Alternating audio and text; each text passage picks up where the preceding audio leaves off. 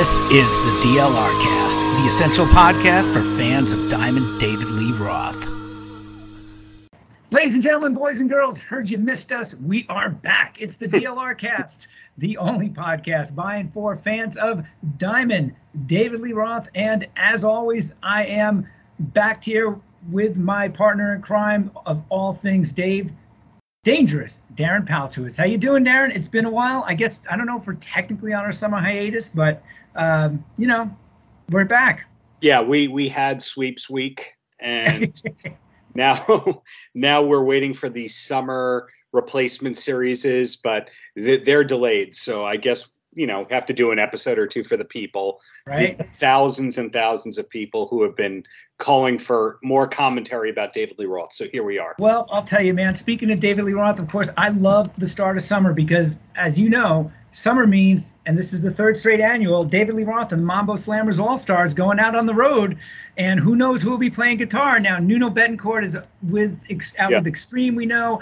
Uh, Steve Stevens may be doing some dates with Billy Idol. Of course, who knows if Michael Anthony will ever show up again? And I know everybody wants to know if Wolfie's ever going to show up. That's never going to happen. But as we've seen in years past, David Lee Roth and the Mambo Slammers All Stars brings it, kind of modeled after the Ringo Ringo Starr and his All Star Band sort of thing, bringing it to a shed near you. A little bit of Van Halen, some old blues covers, some odds and ends, maybe a horn section in LA like you did to you. Wait a minute, hold on a second. Wait, I'm on Earth 2. I'm sorry. We're back on Earth 1. In the reality world, we got a lame cover of Atomic Punk that came out last week. Yeah. And yet another incoherent podcast. God damn it. Uh, and and a dance video too. And a dance video, yes. Tell me David Lee Roth and the Mambo Slammers All Stars uh, is not a great idea. Like, dude, I got this mapped out. He could be doing Jones Beach and all sorts of places. This could be a yearly event. I had this all planned out in 45 minutes and two and a half beers on a hot summer Sunday afternoon yesterday in the Midwest. Come on.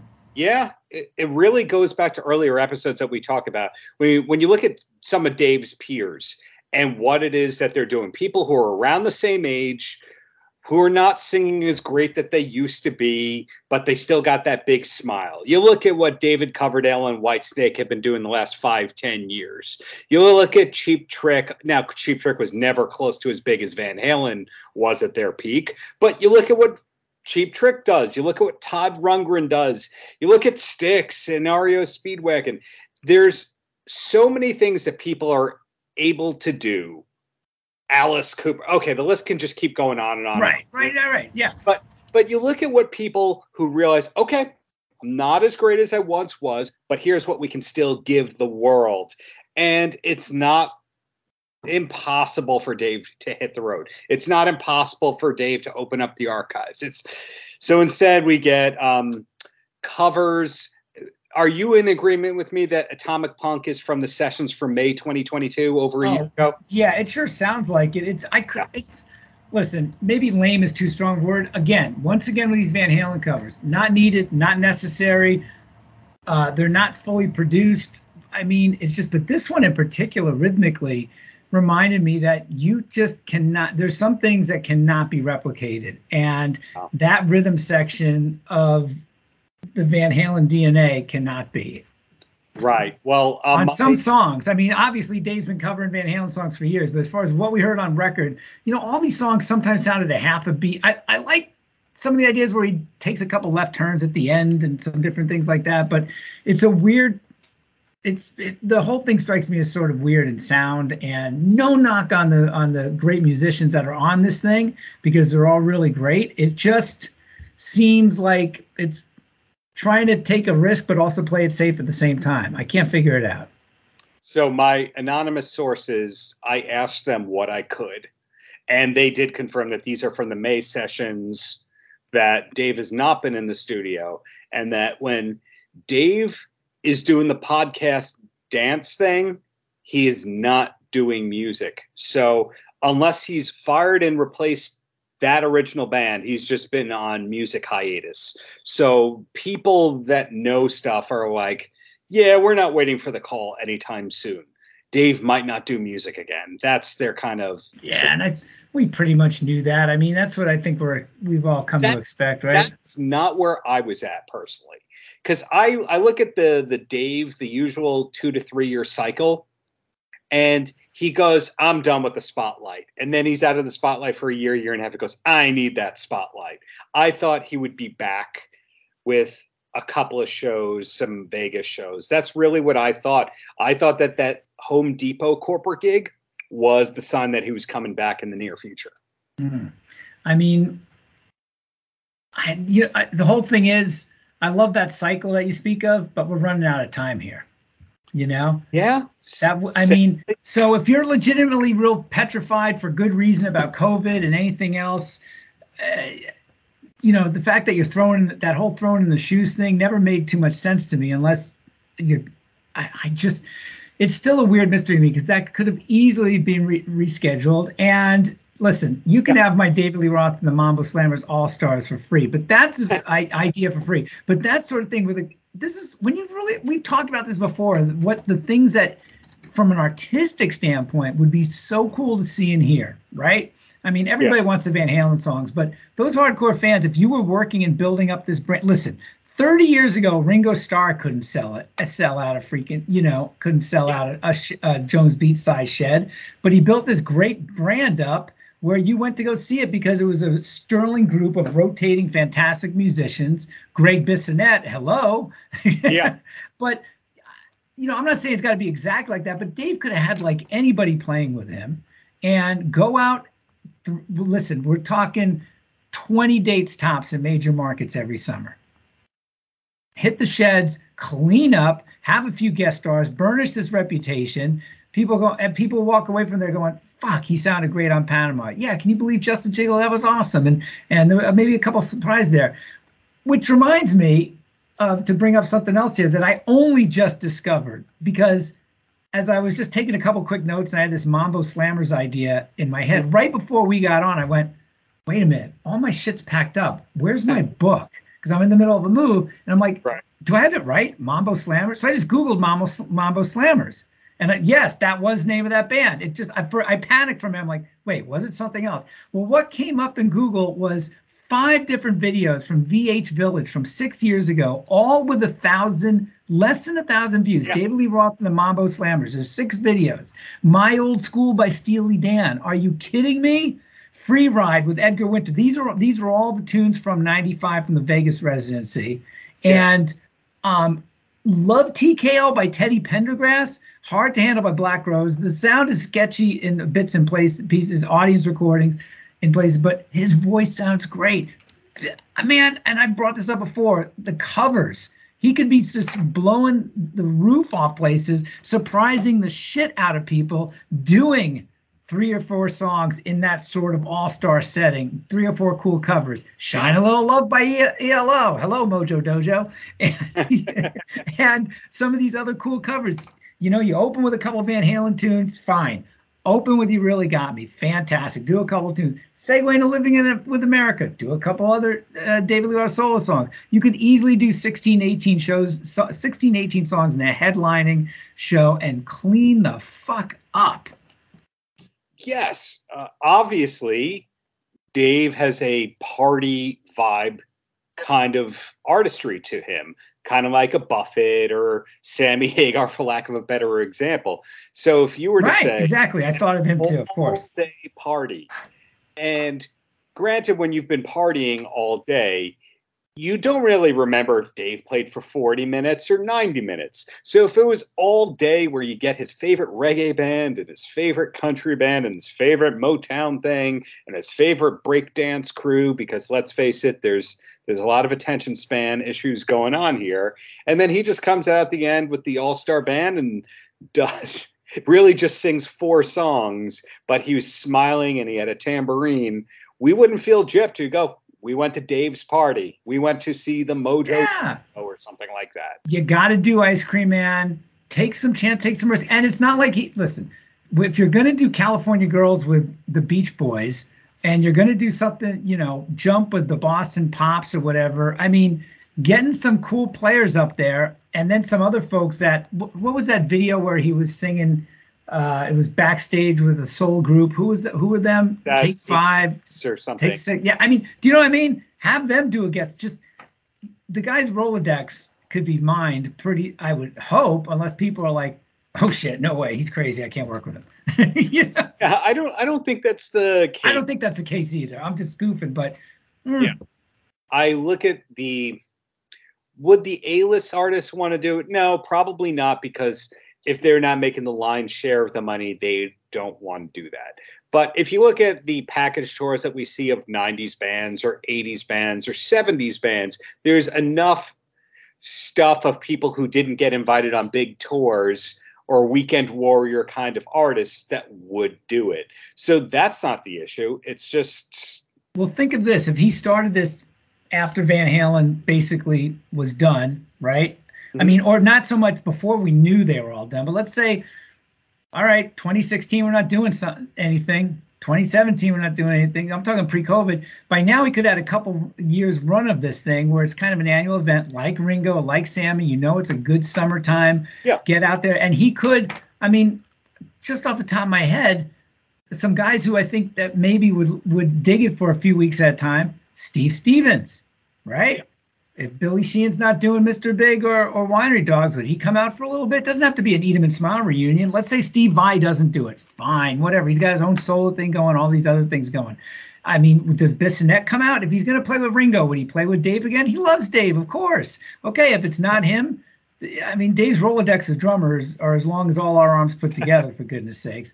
And maybe yeah. you don't want any of those guys, but you, maybe you get some, you know, some other hot shots, maybe one or two guys from his band now. Flesh it out, get that rhythm guitarist, get a couple horn guys. But you've got your you're doing it. You started let's say six years ago and there's some heat behind it and now it's an annual thing. And people yeah. are going out there and it's about summer. You can only do this in the summertime. We're asking dave we're asking for no more than 90 days tops take it easy on the road do a bunch of dates stop for four days three more days over the just over the weekends hell just go out every friday you know thursday friday saturday in the sheds that's it yeah, I'll give you another example of somebody who's doing it right, who is nowhere near as talented as David Lee Roth, and you could uh, quote me on that permanently.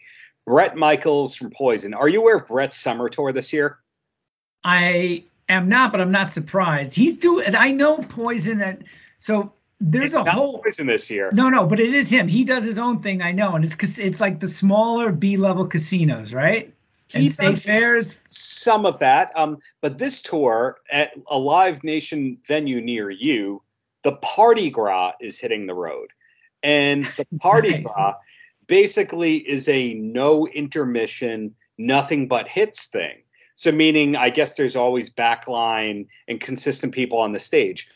So it's him, and he owns the tour. I think it's called like Bret Michaels' Party Gras or whatever. So it's him, Night Ranger, a singer of Starship. I think it's Mickey Thomas.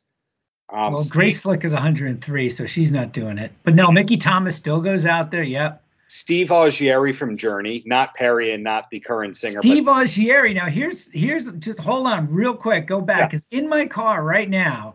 Do you know the name of the band that Steve Augeri was in before he was in Journey in like '91, which was freaking amazing. was, was, he in the storm or no? He, I don't think he. Was, but I know this because I worked for the company then and begged anybody and everybody to like give this record some sort of attention. No one did. If you ever find it, look up the band Tall Stories. Oh, okay. Amazing. And his voice, this is 91 or 92. Amazing. I think managed by Bud Prager, maybe record New York band. And I was just so when he was later in Journey in the late 90s, I'm like, I know this guy. I've got this CD with, you know, promo CD somewhere. Got in the sidecar a little bit there. I apologize. no, I, I, would say even Augeri is doing it better than Roth because not just this um, particular tour, but I remember a tour a couple of years ago. I think it was right before COVID. And it was Augeri, uh, Jason Scheff, who was in Chicago for practically 30 years, and another singer who bordered on rock and ballads. And it was able to go to Asia for really big gigs and casinos and all that. And it's, you know, how many songs is Jason Scheff really singing? He's not singing right minutes of songs. So it's it really comes back to, uh, and if you really really want me to sidebar um, here, this is this is one of the biggest lessons that anyone can learn in entertainment. There was a professional wrestling company in the mid to late 90s called ECW. I And remember them, sure. The principle behind ECW was gone. We don't have the best looking people or the best wrestlers, but let's just figure out the three things you do really well. And you're just going to only do those things over and over and over and over again. Okay, you're you're really fat. You'll wear a t-shirt while you wrestle. And it's totally fine. You're just a good talker. Sure, just talk a lot. You can do promos. promos exactly so i think that if you take like what is dave still good at there is plenty that you could put a tour around with all that Yeah, I mean, it's the lost opportunity, right? He could have been doing something like this for years, and maybe right now, if he was doing it today, could it be sheds? Nope. He's got, you know, there's no, no promoter's going to book him in a shed. He couldn't draw that much. Casinos, seventy minutes on a Friday night, in and out. Tour shed i would take you to the ground on, on i would that? call on that one i would say a package tour shed a dave all day fest or a dave plus two or three the way that this bret michaels thing is because let's do the reality of the realistic math Maybe it could be this Mambo Slammers All Stars so, sort of thing that I'm so uh, married to. But what I'm getting at, it couldn't be just him and a bunch of bunch of guys no one knows. No, but in the case of Bret Michaels, that tour, that party gras, is basically a one plus one equals seven scenario because you go, Bret Michaels, yes, Poison was huge, but I've been to a lot of Poison shows where it was a 15,000 cap place and there's 3,000 people in there. So if you go, Bret, yeah, he could bring one to 2,000 really enthusiastic people. Night Ranger, one to 2,000, but probably overlapping with the Bret audience. Steve Augeri, one to 2,000, but overlapping with the Bret. Right. Starship, 500 to 1,000, overlapping with the same people. Now, I think if you do Dave and a country artist that borders on rock, etc., and a classic rock art, uh, artist that, you know, like a Lou Gramm or something like that, that brings a different demographic, and a younger artist, if you did that, you could get six to 10,000 people in these sheds. You know what you just remind me of? We're gonna go another back in time trivia thing. But Yeah. this was kind of ahead of its time. But this is I love the idea of this. And there's this bring you reminded me of this. Back in 84, members of Cheap Trick Kansas, Pablo Cruise, the Doobie Brothers, and LeRoux, and I remember hearing this on like some live syndicated radio show back then, 1984, they spent two or three, they spent about three weeks out being, they did, they, they did a thing called the First Airborne Rock and Roll Division. And so they went out and they were the USO dropped them on aircraft carriers in the middle of the Indian Ocean and other places uh, to do these do these you know all star shows. So they would do like three or four Cheap Trick songs, three or four Kansas songs, one LeRoux song, I guess, but Pablo Cruise, the Doobie Bros. And but that's the sort of idea, all sharing the same back line. You know what I mean? And they're all, and then there's a big jam at the end. They do a great version. I know because I went off of my rocker as a junior in high school hearing this back in 84 to age myself. But they did, there's a great version of Born to Be Wild out there, the Steppenwolf song, where they're just wailing it, Bunny Carlos flailing around on it. But I mean, you know, that's the sort of thing where there's so much pedigree with all these folks. Yeah. You're right. What did- what, what did you say? What, uh, two plus one? Uh, what was One your? one equals seven. There you go. Exactly. You know, you don't have to go out carrying the full load anymore. Yeah, he doesn't have to do the best Van Halen deep cuts you've ever heard in the best versions, but he can muster up enough energy to be awesome for 20 minutes. Right. Like like your George Clinton from P Funk, amazing and innovative artist, but the George Clinton that you've seen on stage the last 25 years is a guy who walks on and off the stage regularly, occasionally sings the songs he's supposed to, but oh, around him is putting on a show and kind of smiling. I yeah, I saw of all places this this sentence I never thought I would say altogether, but about three year four years ago I saw George Clinton and the P Funk All Stars at the Minnesota State Fair, Uh-huh. a free show. Uh-huh. And it was the only time I've ever been in the, the Lily White Bread Minnesota State Fair where there was a contact high in the audience, a free show. And it was great. But George went out there, kind of just sat. Yeah. Uh, he literally does walk on and off the stage as he feels like it. Yeah. There's one or two music directors I think that know what's going on. They know when George might be coming out. it was it was so cool though, man, because Yeah. all every music, musician on that stage was red hot and tight because you you have to because you don't know what's going to come next. Yeah, so I just say there's a trillion different solutions and fits if the guy wanted to do something. And this business model that you've given him for no cost, but to yourself of two and a half beers and the labor of producing this podcast, that's just one of the many ideas that we can get. And I look at the podcast as that could be a super lucrative thing if it were done right. In this day and age when you have all these companies who are they go we've got the studio we've got the network you know westwood ones those kinds of operations. Or all these la based comics who have their own podcasts of you know your whitney cummings level ah. comics.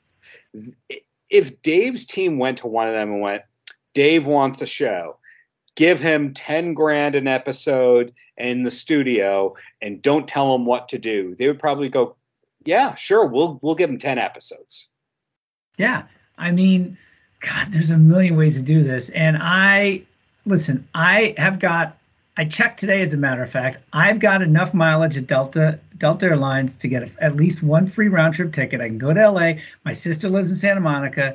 I can stay there for free with her. I I am offering these services. a little Yeah. product management, some marketing direction. I'll work with whoever's there. We could do this, man.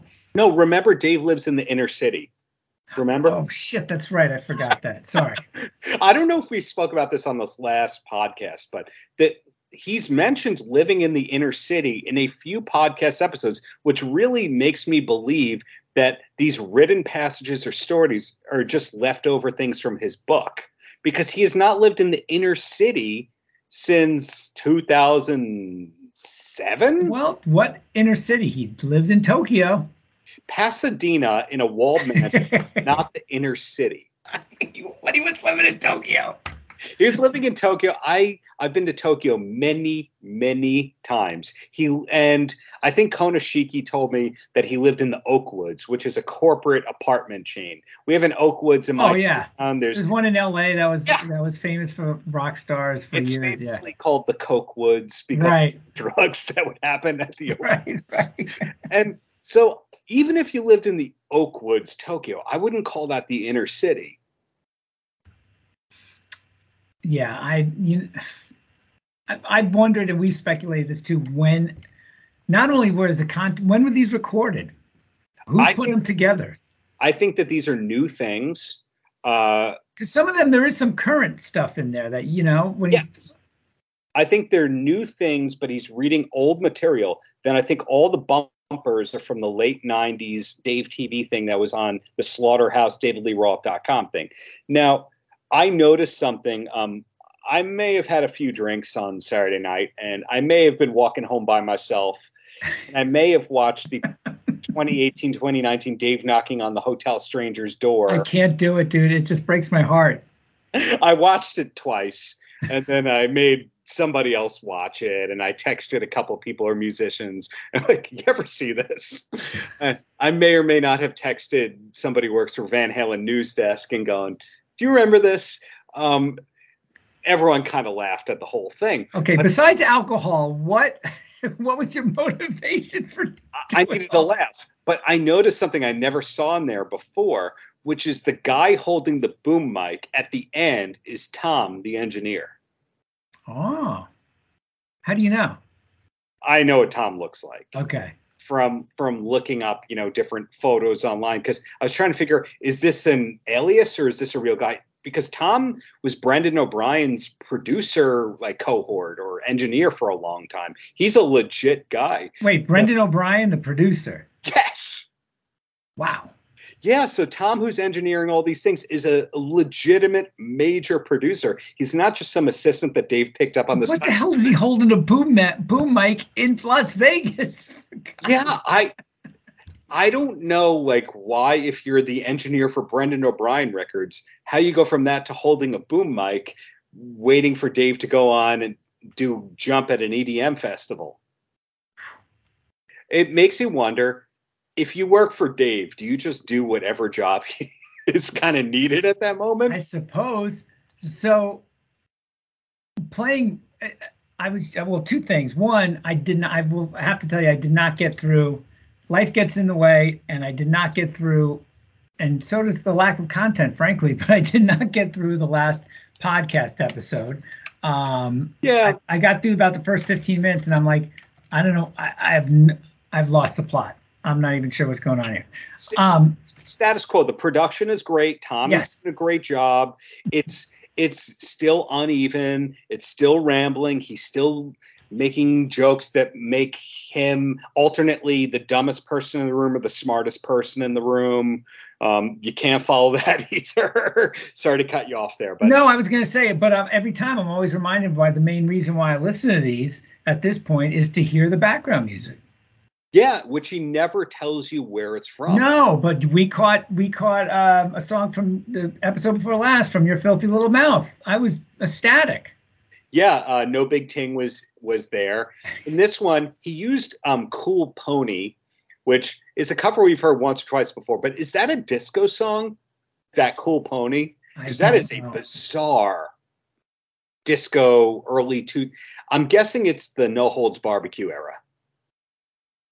Probably. Do you know which um, song I'm talking about? This cool ponies. no, I don't know the name of it, but I think I know what you're talking about. Yeah, this, it is bizarre. Um, it kind of sounds like a his living in America era, Dave where there, there are these like 12 minute dance remix with drum machines and Latin percussion on drum machines and right horns and it's it might be Mambo Slammers era to be honest.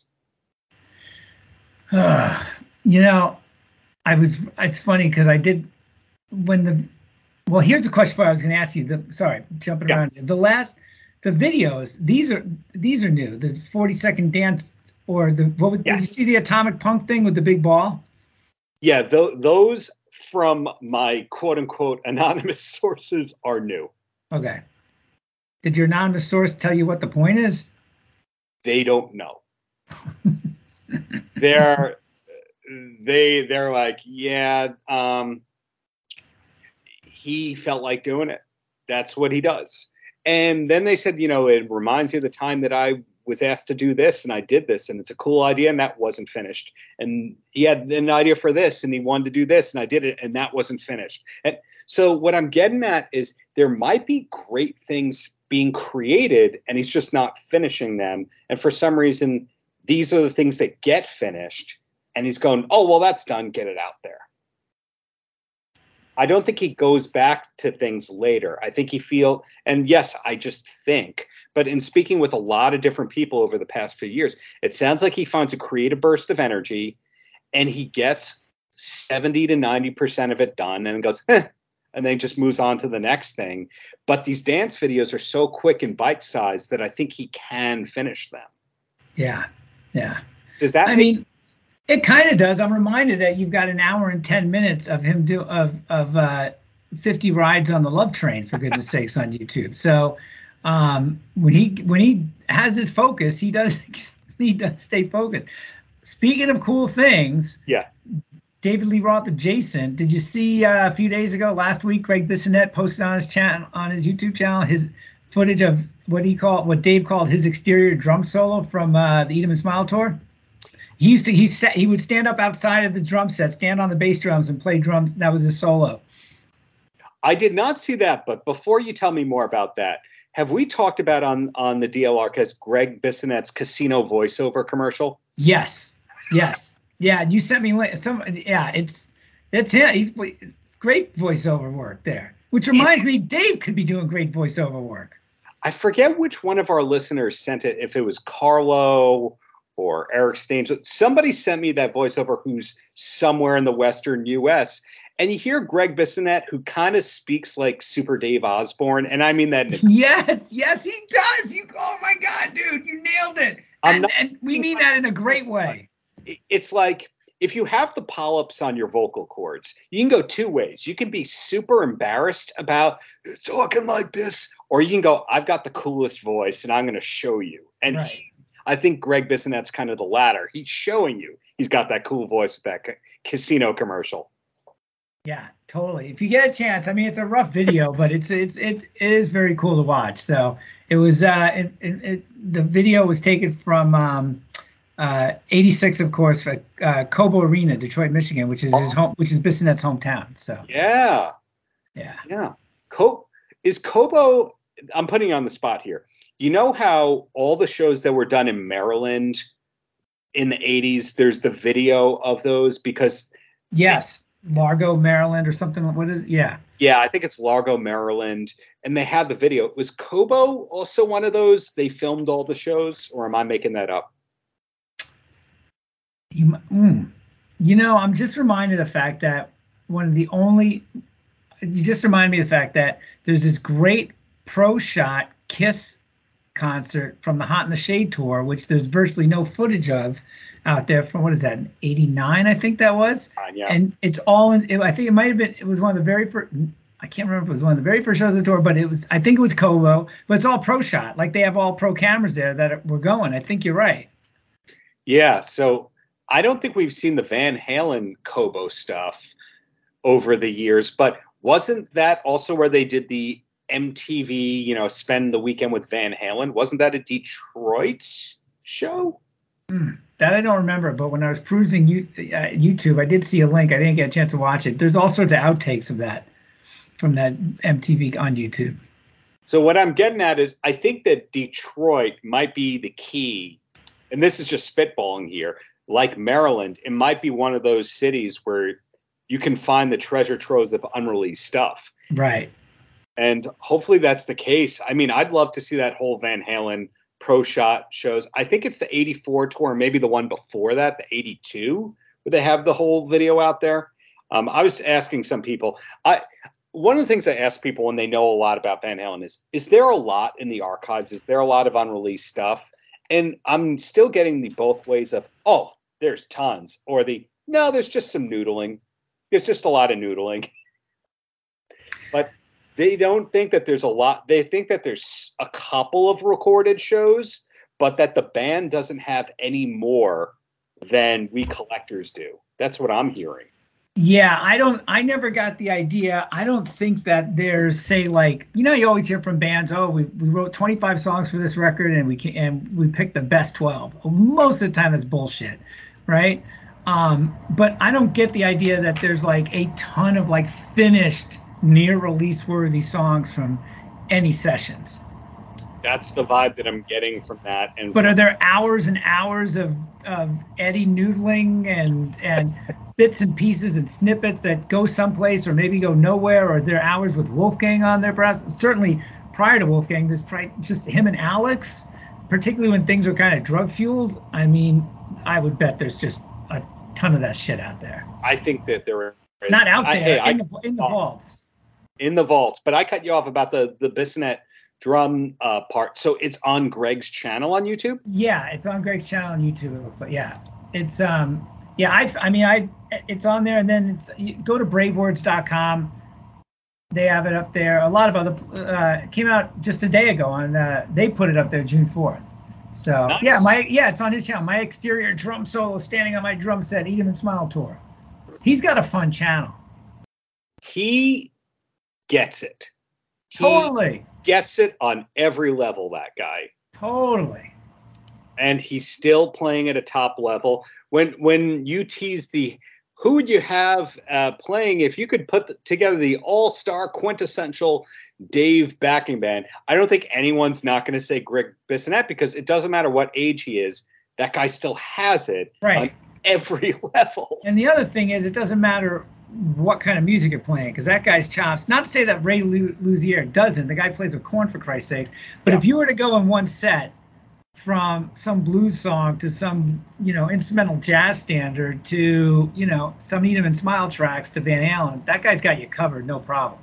But to play devil's advocate here, when you, when you see Korn in the modern era, after a while, if you if you get really thinky, as I do as at concerts, I don't usually space out in a blissful way. I get thinky where I'm listening to the stuff a little too hard. Korn is basically evil disco on the drums. And so if it's disco David Lee Roth, I would want Ray on the drums. But if it's a non-disco set, I want Gregg Bissonette on the drums. Yeah, I mean, I I will say I've never been a big Korn fan, so I mean, just just not really the whole Cookie Monster rock from back in the mid to late '90s was never my scene. Not to. Listen, those guys, they've had such staying power. God bless them.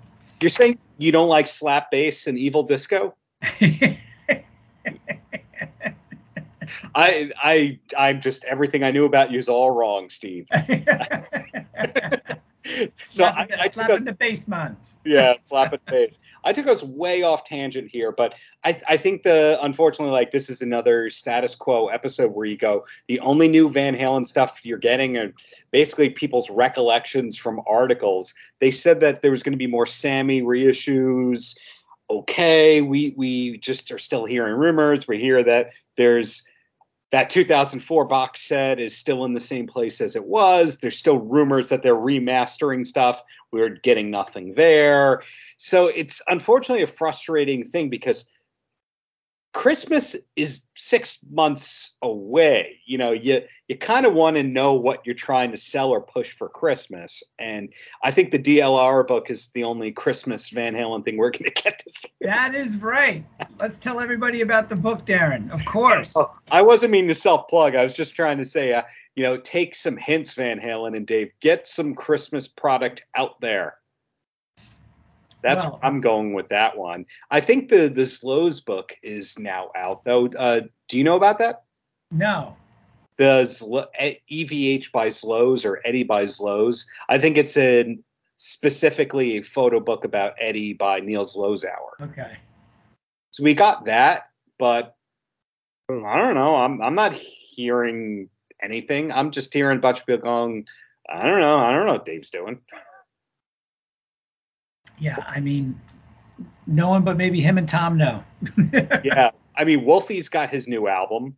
Yeah, so he's busy on that end. It's Sam- a good time for rock, man. The new Extreme record is amazing. Yeah. From what I've heard of it, they just put out a uh, an amazing kind of mid-tempo ballad last week.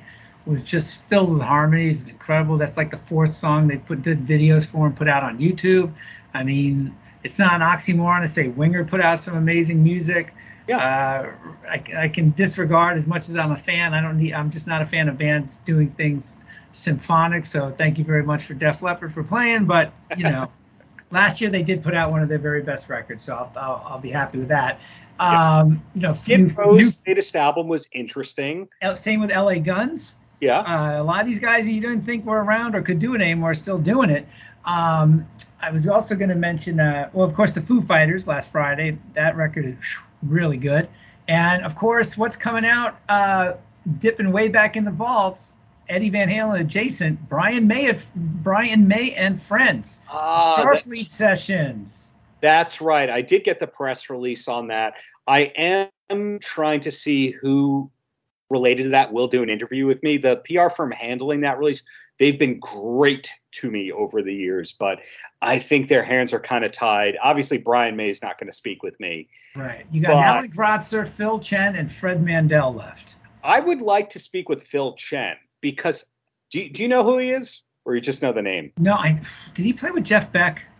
Yeah, he played with Rod Stewart, Jeff Beck. Yeah, keyboardist, uh, Tom, no bassist, bassist, bassist, correct. Right. I think he's one of those guys that knows everything. Oh God, him like Leland Sklar, Steve Lukather, yeah. these guys who have played on, you know, I mean, just more sessions than anyone can count. Yeah, if you were not a good bass player, they would not have let you into that session on time. Right, right. And or a good hang. I mean, his era of Rod Stewart wasn't he in the Sex Police era of? Do you know about that? This what the sex what? Somebody in that late 70s era of Rod Stewart, I forget whether it was Carmine. I think it might have been Carmine Appice. He's wearing a jacket in some paparazzi photo where it says sex police on it. So you've always tried to figure out did they call themselves the sex police based on the number of groupies they were pursuing? Huh. What is the sex police? Good question. You I was just it's funny. I completely, utterly, I would not have come close to answering this question a million years if you asked me who the drummer was in that Brian May and Friends project. And it was none other than, and I love this guy's drumming and loved this band for a long time, Alan Gratzer from REO Speedwagon. Founding member left left Speedwagon in 1988. Wow. So you can't tune a pu- uh, Piano, but you can't tune a fish? yeah, I, I, I lost that one. the REO puns are just great, but REO was always super hard rock adjacent, and no one really gives them the credit for that. Oh, Gary Richrath? Man. Well, where did Dave Amato come from? Dave Oh, Amato he was played with Ted Nugent. Yeah, He's on the Ted Nugent Little Miss Dangerous album. How do I know that? Because I have that album. Yeah. Some of those Nugent albums from the 80s are pretty interesting because it sounds like Foreigner. It sounds like your kind of 80s Rocky Four soundtrack synth pop kind of stuff. he was trying really, really hard because by 80, he was done. Yeah. And 81, he put out just, it was just a record just Nugent, Yeah. which doesn't have any, I don't think anything remembers. Then it's this one after that was, um, was uh, Penetrator. and had a single called Tied Up in Love, which I really dug. And you know who sings on that? Brian Howe, who didn't was in the later version of Bad Company. Oh, After Penetrator was Little Miss Dangerous, which is a really cool record, which sounds like it's like a bad foreigner production. Yeah. Some electronic, uh, but there's a there's a song on there that is one of my all-time favorite Nugent songs called Painkiller, which is amazing. okay. Then after that, he did an album, and it's got a uh, a girl with boxing gloves and boxing shorts, spread eagled in front of turnbuckles. What the hell is it called? There was a couple. There's a great ballad on there called "Spread Your Wings," and oh, if you can't lick 'em, lick 'em. That's the name of the album. and that came out in '88, and I believe I saw Nugent open up for Kiss at the New Haven Coliseum on that tour. And there's a song back when they were writing songs for it seemed like everybody. There was a song uh, Nugent recorded that was by uh, an unreleased song that they wrote for Nugent, I guess, by Richie Sambora and Jon Bon Jovi. So we're digging real deep in your 80s Nugent trivia, and I have all those albums still on cassette. How do I know this? Did I mention I'm moving? And still on CD too. well, you know, putting Nugent's personal habits and politics aside, I think that you have to respect his work ethic. How many hits did he have compared to Dave? One for every like eight Dave had. Well, and the other thing too is he had a he had a nice second win there with Damn Yankees for two big albums. For sure. But Nugent never stopped working or recording. Nope. he never stopped giving content to the people he cares about. So early into COVID, he started doing these campfire rant podcasts, Yeah. and uh, they're, they're a little ranty, but he has his guitar in his lap and he's playing with a full setup. So I just look at that and go, so there's so many things, broken record, but there's so many things that Dave could do. And the the other day I was interviewing an, an actor named Chris Stack, who's in a lot of TV and film projects. He was on some soap operas. He was on Interview with the Vampire on AMC. You might recognize him if you see him. And I was interviewing him on some junket. And I saw the name Lemmy behind him on the wall. And I went, Is that a Lemmy from Motorhead thing? Because you don't expect soap opera people to be classic. Big Motorhead fans. And he's like, Yeah. And he turned his camera and he showed me a classic Van Halen poster and a Motorhead thing. And I went, By the way, this is your interview, but I'm writing a book about David Lee Roth that's coming out next year. He's like, Whoa, let's, let's just talk about David Lee Roth, not my new movie. And so later on, he made reference to it. And again, I said, Hey, well, it's better than his dance videos. He's like, What do you mean? I'm like, You haven't been seeing Dave's dance videos? He's like, No, tell me about that.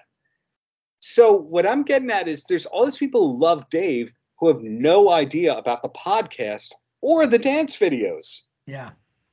Yeah. which like who, who are those things for if it's not even reaching the diehards? Exactly. I mean, well, with any of these bands, that's you got to have. It takes a lot of work to reach the people who may not have bought an album in the last thirty years. I it's, and and it might take it takes a lot, I think, to reach them, reach those folks who are kind of now maybe in my age demo 50 55 i know i don't look a day over 40 54 but uh, but uh but you know i mean listen i pay attention to stuff like crazy so do you. I think we're in the minority. So i think what you need to do is you have to be i think you have to it's my theory of multiple impressions. You have to be out there regularly consistently like you mentioned like you know to in the event that you know listen, somebody might not have gone to every one of Ted Nugent's tours, but maybe they went went out to, you know, went out to one show in the last, you know, 15 years, 15 summers of his because they found out about it because he's out there all the time and they were able to at that particular moment. Do you know what I mean? It's like, and if it's promoted right and you're out there regularly, it's a good deal. The promoters are, are going to book you and the and and um, and the fans going to come out and see it. All agreed. All agreed. So I think that these days SEO is pretty cheap, that you can elevate things with Facebook ads. And if you see, if you click enough times on classic rock stuff, the Van Halen news finds you online. But I still have that theory though that they are deleting the negative comments. And I tried to, I tried to, I don't think I told you this offline. I tried to see what would happen if I put a negative comment on a Dave. I have that, a thing about that, but tell me. It did not get deleted, but it, it showed me how delusional a percentage of the fan base is. Because one of the people put on the video where he had basically the the top hat on his crotch and he was uh, dancing with his crotch uh, two videos ago. they somebody put a comment up like, "Man, that guy is always smiling twenty four seven. He's the happiest guy." And I wrote back, I guess you really don't know him then. did that stay up? It did. And then it led to a couple people, what do you mean? Like, okay. So you're thinking this guy's had a revolving door of employees. it's just this happy ball of smiles and puppies all the time. He's not masking anything with God, crazy. Yeah. Um, so it reminded me too. So every now and then I'll post on there. Like when you had the one with the ball, I was I just happened to post on that. That's my new workout routine. May have been Facebook, maybe I can't remember. Then the last one I posted, I think it was on there, uh, and I just said, "This is great. Would love to hear the rest of the John the album with John Five.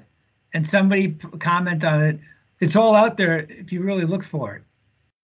No, it's and not. I'm like, no, it's not. No, it's not.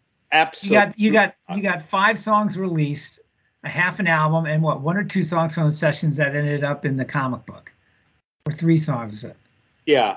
Uh, orig- see my take on the john 5 sessions has changed over time where people have said it's been done for 15 years or something like that because depending on who you ask the album was made in 2007 2011 2013 2015 it's multiple sessions I don't think it was ever finished. I think he just tracked a bunch of stuff with with John Five on and off, finished the sessions with them, and then decide to go through Axl Rose like uh, over mixing, over tweaking. So I don't think that they're done, and that's not something I've read anyone say. It's just in asking some of the insiders and also getting to learn more about how Dave works on stuff.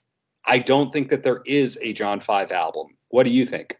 I think, mm, I mean, far be it to me to question anonymous sources, however. Um, but uh, no, I mean, how much tweaking are you going to do? These are pretty simple recordings. A couple guitars is pretty stripped down and bare, you know? I mean, it, he's been, John Five's been saying there's an album's worth of material. Now, whether that's release worthy, I don't know. Mm-hmm. But I would bet it's really, really close. And if you're going to I mean, what he put out sounded fine, sounded like it's release worthy. What he's put out so far. If you're gonna put out those Van Halen covers sounding the way they are, put out the rest of the John Five stuff, even if it's not quote unquote album worthy or not. Fi- or I shouldn't say that. Even if it's not fully finished. Yeah. Well, he put out that thermo. I never forget the name. Of it. Thermoplastic nuclear chair, something for the hurricane thing, other thing, that thing. Yeah. So as heard on this podcast, when I interviewed the guy who played guitar and co-wrote that song, there's a mistake in there that they left in on the guitar part, and he told me he only tracked it once. So I hmm. think you get paid your day rate. You go, great job, great job. You leave and you're like, okay, that's done, and it's not done. I think that there's some overthinking that's going on. And that's why I don't think that there is a John 5 album, meaning I don't think that there's a finished track listing, title, credits, etc., because these songs also were not registered with ASCAP or BMI. Some random things have been registered over time. Like, remember the old discussion where he registered co writes for himself with the Chemical Brothers? Right. They don't see things that way. right, right. And where I'm going with that is if you're somebody like John Five and you have a publishing deal, and your publishing deal might be contingent on the number of cuts you have on major label things to get your next advance. I think I think that's called an MDRC, minimum and minimum delivery requirement. I just remember this from my music business days. Yeah, I'm not. I'm not sure, but I get. I know what you're, you're referring to. Yeah, got an, I got an idea. You would be pushing for that stuff to come out because it would fulfill your option and get you onto your next publishing deal and or recruit uh, recoup you and or get you more royalties. So the fact that that's not going on and he's not registering these songs is why I further think that there isn't an album. Hmm. And if I'm wrong, just say Codfish, Dave. We'll, we'll know.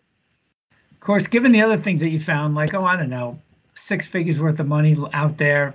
Yeah. I mean, you know, so, albums that just don't show up on Spotify any longer. Maybe it's just something you forgot or just the, those, you know, sometimes the last 50 feet is the hardest, right? You just, yeah. you, you forget the last couple things on that shopping list, you know? You got other things going on. I just don't think he's interested in living in the past, and this is all the past. The guy wants to create for now.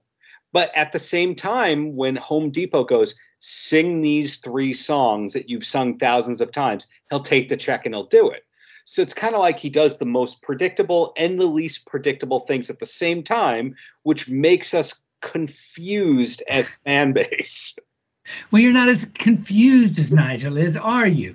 Um, let's get out of here on this real quick. Uh, yeah. Speaking of John Five, I eagerly, uh, I was eagerly anticipating and, and uh, finally got around to listening his first interview he did since went out on the road since he joined Motley Crue essentially with Eddie Trunk, and I was hoping maybe at the tail end Eddie would ask about those tracks, but he did not. I don't think you're allowed to. Oh well, he did. He did mention. Hmm, that's interesting. He did mention. You know, Eddie did like kind of pontificate at the end about all the people you you played with, and he mentioned he mentioned Lynyrd. You know, wrote songs for I said Lynyrd Skynyrd, and uh, I forgot he wrote for Ricky Martin for God's sakes. And you know, I mean, I love John Five. I'm not exactly 100 percent sure on this fit with Motley Crue. I'd rather hear the songs they cooked up with. Um, I don't just, and I've never been a huge Crue fan, but some of the live stuff I don't know, but that's just me. I'm interesting. Hmm. I'd like to hear what they recorded with Bob yes, Rock. Interesting, they went into the studio so quick, and I'm real interested because if he's co-writing with Mick with uh with co-writing with Nikki Sixx, I'm all for that. It's a very interesting thing with Motley Crue to me about their guitar situation because depending on who you ask, Mick Mars may not have played on any of the albums since '92. Well, I can tell you he did not play on. All he did, as far as I know, was the solos on Saints of Los Angeles. That was D, DJ Ashba as a, uh, uh, played every note on there, but the solos. Co-wrote every song, if I remember. Vince Neil does not have a single writing credit. Yeah. Uh, on that, I I actually really like that record. I love the big sound they have on it. Um, I like that record a lot. Hell of a song. That that could. Oh God, yes. You're welcome. Absolutely. Yes. Thank. Right. Totally. Yeah totally. And that, that record I thought was really, really good. But DJ Ashba was the MVP on that thing. Yeah, and so there's rumors of that. There's rumors that John Five may have played on some of the stuff in the past. I know that Tommy Lee wasn't at all the sessions on some of the Motley Crue stuff when they were demoing and writing Stacy Jones from American Hi-Fi, Miley Cyrus now in Matchbox Twenty, etc. He demoed stuff there. I know For which album? Saints of Los Angeles. Uh, the they did this greatest hits album. Uh, has there been a band that had more greatest hits plus twos than Motley Crue? so I think this one was Red, White, and Crue. And the like the three songs. Oh yeah, yeah, I have that. Yeah, there was a simple plan left over song that Nikki finished. That was that was the the greatest hits that came out when they did the first reunion. The first of many reunions. Well, but it was the first. Yeah, it was the first of basically. Yeah, the first, the first big reunion, I should say. Generation Swine was arguably the first reunion from '96, and there was another big reunion in 2004. I think there was another big one in 2000. No, 2004. That's the one. Red Right and Crue came out. No, I know. I yeah. And then it had a weird cover of Street Fighting Man by the Rolling Stones on there. I don't know whose idea that was. Yeah, that was a little iffy. I and speaking of Motley, we're going down different roads here, but I forgot about this. But Tommy Lee played on a record by the Smashing Pumpkins. Yes, he did. Tommy Lee's credits. Uh, he was in a music video, I think, by Joy Drop. Um, he's close friends with Andrew McMahon from Jack's Mannequin, so there's stuff that he co-wrote with him. That was one of his close friends. Well, I can tell you, I worked for the labels that put out Methods of Mayhem. Yeah, MCA, right? Taking taking Tommy on uh, promo tours, getting getting him through airports. I learned how I learned how to I learned how to properly let your marijuana smoke exit out of a limousine. You never open the window full down. You just open it a little bit to get a draft. Uh, and then the company I worked for at the time did, um, well, he did two, Methods Mayhem, the solo record MCA, and then another rec, Tommyland, the Tommyland record. I worked for that label, that distributor and marketing company at the time. That came out. So he had, he his solo stuff was fun. I dug it. I mean, I was always surprised it was was all over that. Yeah, yeah. Nick Carter from the Backstreet Boys. Tommy was always friends with all the other bands and doing cameos that I I think he produced the Electric Love Hogs. That band eventually gave the world John from Goldfinger. So Tommy's always been around, yet he doesn't like to do a lot of the Motley Crue stuff, or they don't have him around the Motley Crue stuff because Nikki's using his guys. That's well, he, been a he, thing he out loud has said through the years, he hasn't said it too often the last few years, you haven't heard it, but over time he had said, you know, he just kind of, he was so into different kinds of music. He got bored with yeah. it.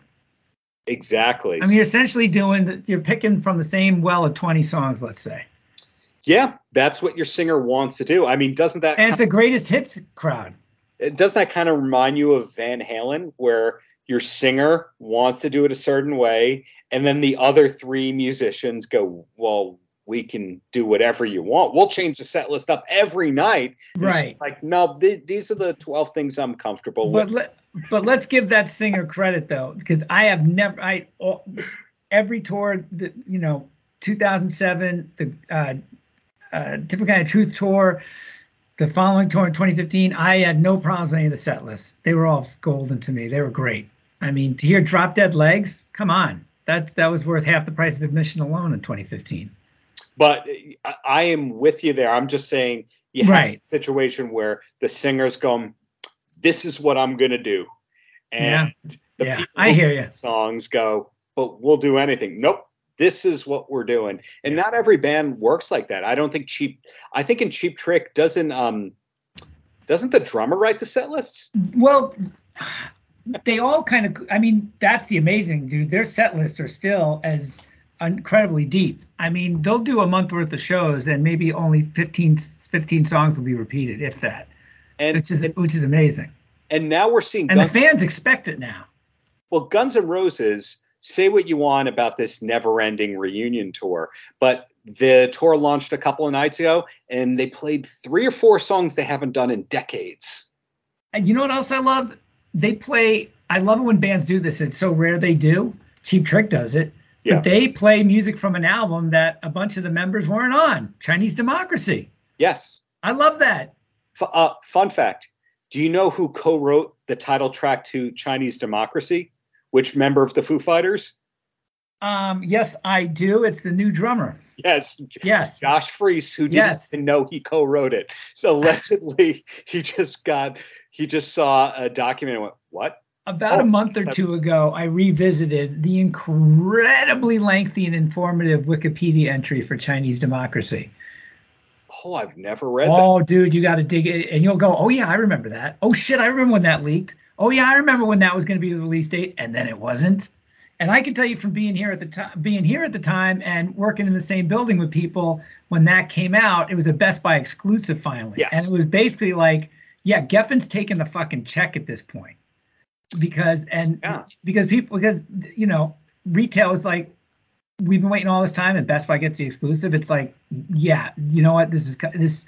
And so read that Wikipedia thread. It's pretty awesome.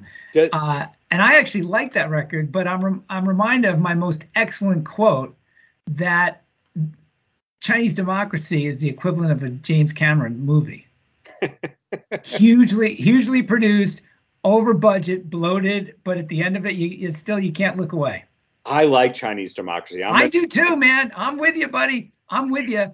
Well, I have a, a random recollection from that era. Does it talk about the A and R guy, uh, Todd Sullivan from Geffen, who is he, he signed Weezer to Geffen, and then he was briefly tasked with handling Guns N' Roses, and his one job was to get them to deliver Chinese democracy. And if he was going to, he had a big cash incentive waiting for him. So his job began was briefly like to pass like, hey guys, so how's the new album coming? Because he just wanted the check.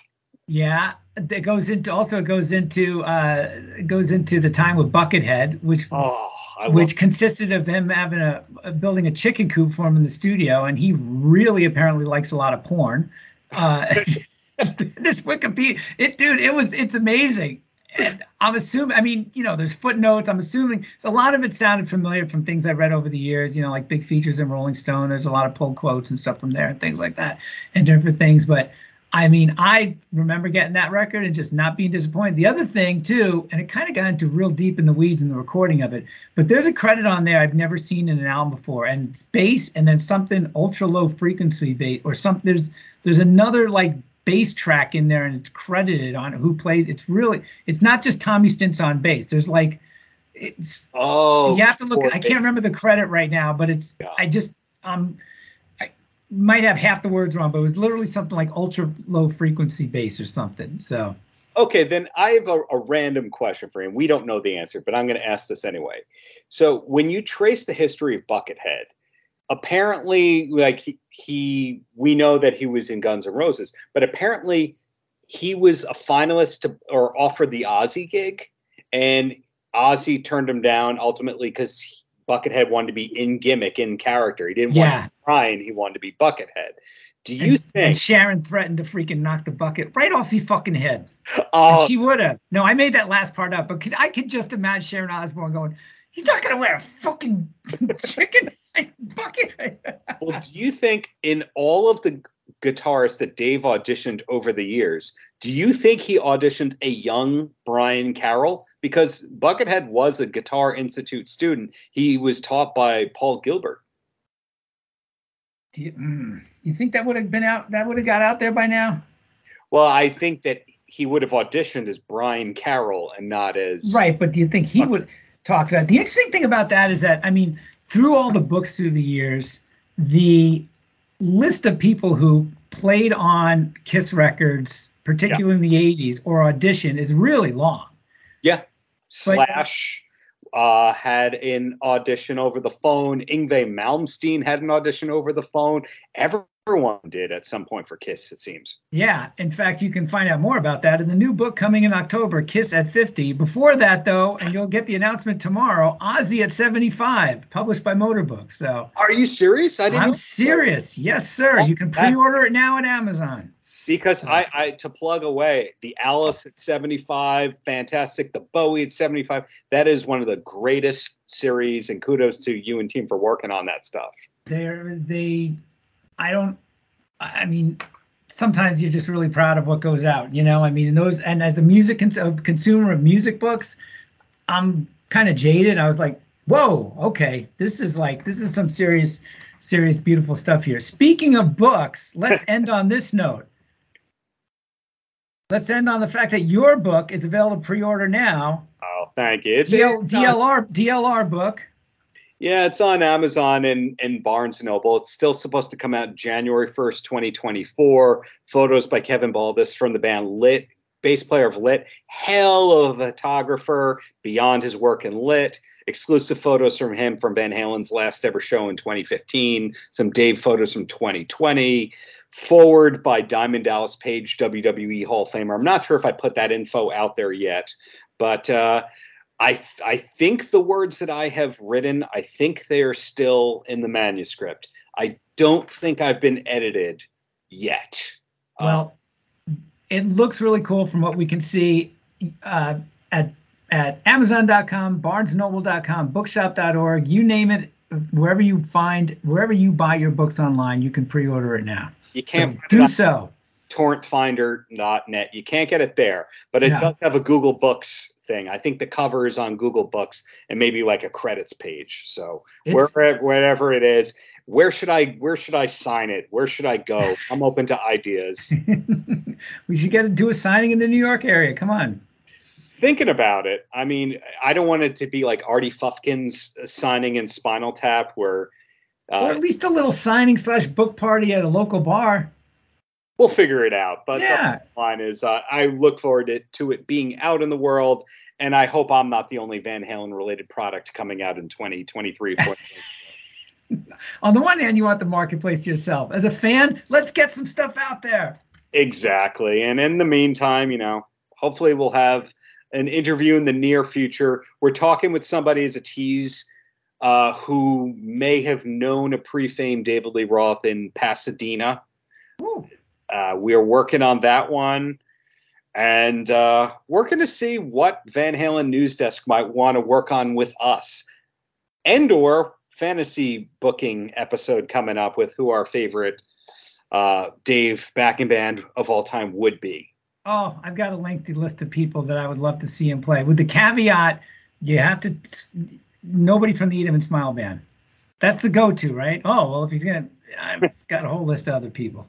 Exactly. So you know, more to come from us. Whether or not we get more Dave's dance moves. Uh, David Lee, we'll do a David Lee Roth fantasy band draft. works for me. But you know who popped in my, my, mind, popped in my head when I had this whole Mambo Slammers thing going in my mind. But again, I was like, ah, he's probably too busy. Andrew Watt. He produced and played on Ozzy's last yeah. record, last two records. Yeah. Um, he's hot producer guitarist of the moment. It seems last few years. First broke onto the scene with a band called uh, California Breed with Glenn Hughes and um, Jason Bonham and those guys are recording uh, is it the fourth or fifth black country communion record with joe bonamassa and derek sherinian? We've got all this music news we've been doing out here. So i mean my goodness it's a great year for rock so.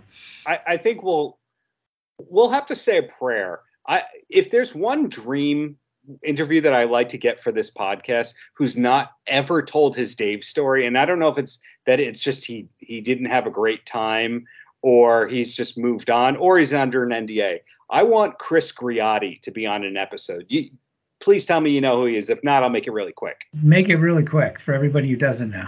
Chris Greatti was supposed to be in that Vegas band. The, when you see the still images of the Vegas band from 20, late 2019, yes, he's in a few of the still photos.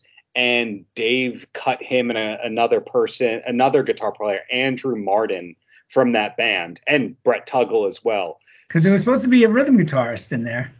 And Chris was playing lead, but since then, Chris is writing tons of hits and producing tons of hits for other people, not just Poppy, uh, the awesome performance art artist Poppy, but Yungblud. He uh, t- did he do the Kim? What's her name? Kim Petras, I think, worked on. He's doing all this A list stuff. Like Dave would be the smallest credit he'd have at this point in time. But wow. Chris Greatti is the mystery man that eventually needs to be on here.